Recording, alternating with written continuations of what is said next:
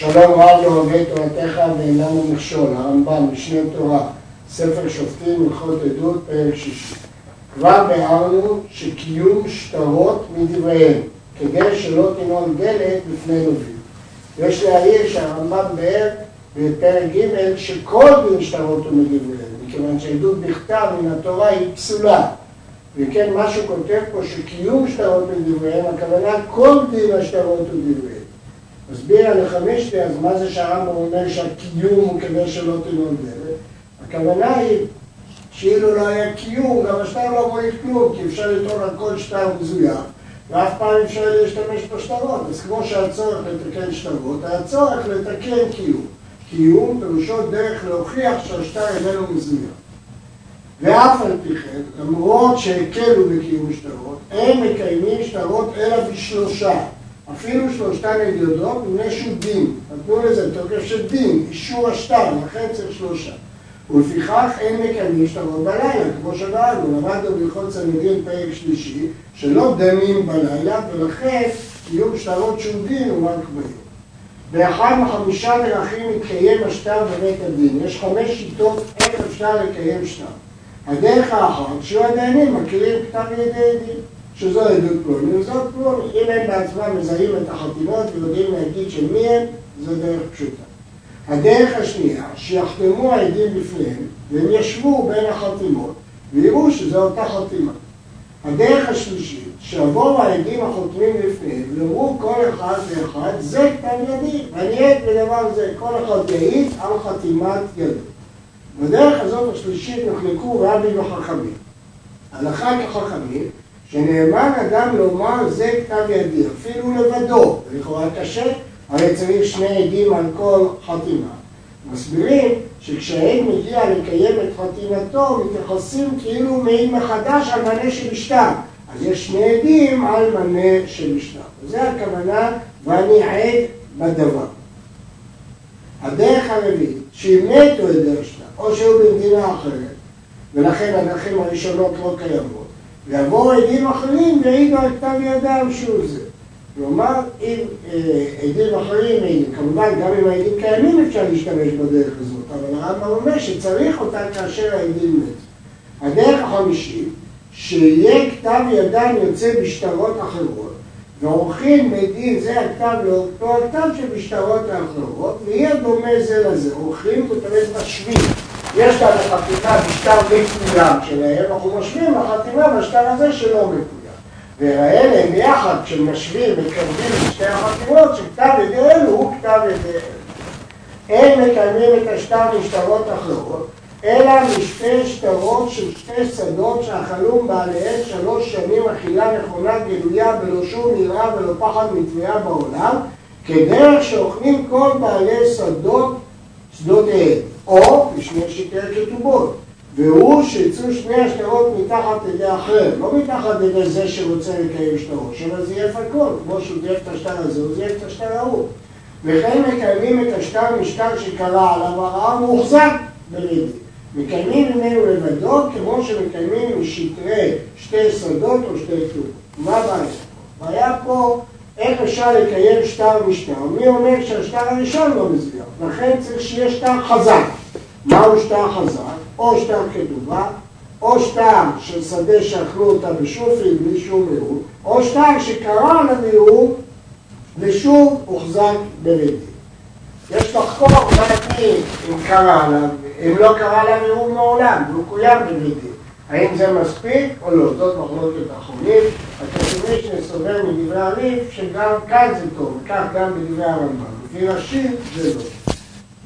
בית דין שכתבו במושב שלושה האם, זה תרגול של הביטוי התלמודי, במותג פלטה בחד האם.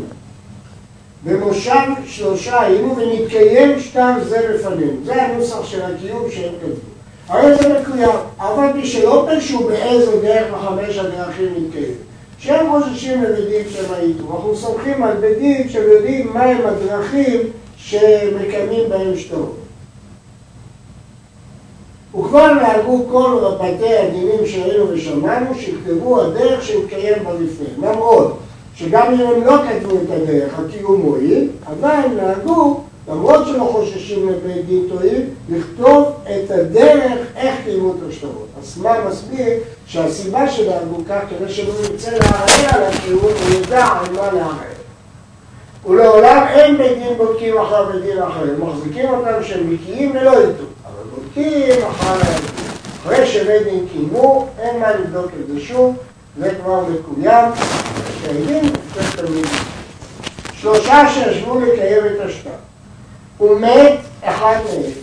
צריך לכתוב במושב שלושה היינו ואחד איננו. שם יראה הרואה יאמר, בשניים קיימו. אם הרואה יראה ויודע שאחד מת, יחשוב שרק שתיים קיימו. ולכן צריך לוודא שכותבו שהיו שלושה ואחד מת. אפילו היה כתוב בבית דין, שלכאורה סתם בית דין זה שלושה. כלומר הרואה שם הדימוש ששניהם בית דין הם להם טעות. ואם יש בו משמע שהיו שלושה, לא צריך, העיקר שיהיה ברור שהם היו שלושה. שלושה שישבו לקיים את, אגב, האם זה פוסל גם מידי עבד? מהלחמיש למשמע שעוד לא כתבו שהם היו שלושה, הקיום פסול, לכן כתב בבית יוסף. אבל הרדב"ז הבין רק דין לכתחילה, אבל בדיעבד זה קשה. שלושה שישבו לקיים את השטר. ובאו שני עדים וערערו על אחד מהם שהוא גזלן וכיוצא בזה, פסול. ובאו שתיים אחרים והעידו שחזר בתשובה. אם עד שלא חתמו העידו שחזר, אז זה חותם ממנו, שהיו שלושה היו, כיוון שהוא חזר בתשובה לפני החתימה שלו. ואם אחר שחתמו השתיים העידו עליו שחזר בתשובה, הם לא חותם ממנו, שהיו כמי שאינו בעת חתימת השתיים. צריך שבזמן חתימת השתיים הוא היה קשה. ולמרות שגם במקרה הזה ייתכן שהוא חזר בתשובה לפני החתימה, אבל העדים העידו רק על אחרי שלב החתימה, אז עוד לא הכריזו עליו שהוא קשה. ולכן זה לא מועיל, כי בשעת החתימה עוד לא היו עדים שהוא חזר בתשובה. במה דברים אמורים? ושנראו עליו בעבירה, טענו שהוא פסול מפאת עבירה, אבל אם נראו עליו מפגע משפחה, אם הסיבה שנראו עליו שהוא פסול לדיינות מסיבות אחרות, כמו פגם משפחה, כגון שאמרו אמו לא משתחררה ועבד הוא, או לא מתגיירה עמו וגוי ונודע אחר שחתמו השניים שאין במשפחתו ושהוא כשר, הרי זה חותם ממהם שזה גילוי דבר שהיה קודם. כאשר עליו עבריין וחזר בתשובה, צריך שהשניים יודיעו שהוא חזר בתשובה לפני החתימה. אבל כשטעות, חשבו שהוא בן גויים והתברר שהוא בן יהודייה, חשבו שהוא בן שלך והתברר שהוא בן של משוחררת, אז מה, מה אכפת לה? והתברר עכשיו הכל מפריע ולכן זה קשה. מותר לכתוב הקיום בשטר קודם שיתקיים השטר. מותר להכין טופס של קיום צמוד לשטר בלי חתימה. וחותמים הדיינים אחר שיתקיים השטר. אחרי שיהיה להם קיום יחתמו, שאין הכתיבה קראה החתימה, ולכן זה לא אומר זה כשיקרא היא בלבד כתוב. ואין הדיינים צריכים לקרוא את השטר שמקיימים אותו, אלא מקיימים אותו נהדר, אף על פי שלא ידעו מה כתוב בו. הדיינים בעצם לא צריכים לדעת מה התוכן של השטר, אלא רק שהעדים אלו הם העדים. הרב אומר שבכל אופן הם צריכים לדעת מי המלווה ומי הלווה כדי לדעת שהם לא קרובים שלהם. אומר הרשב"א בתשובה שאין בעיה שעדי הקיום יהיו קרובים של הדיינים, של המלווה והלווה, כי קיום שטרות זה רק לזהות את העדות, וקיום שטרות בנן ולא החמירו בו משום קיבה. מהר"ן משמע שכן החמירו ולכן הם צריכים לברר מי בעלי הדין.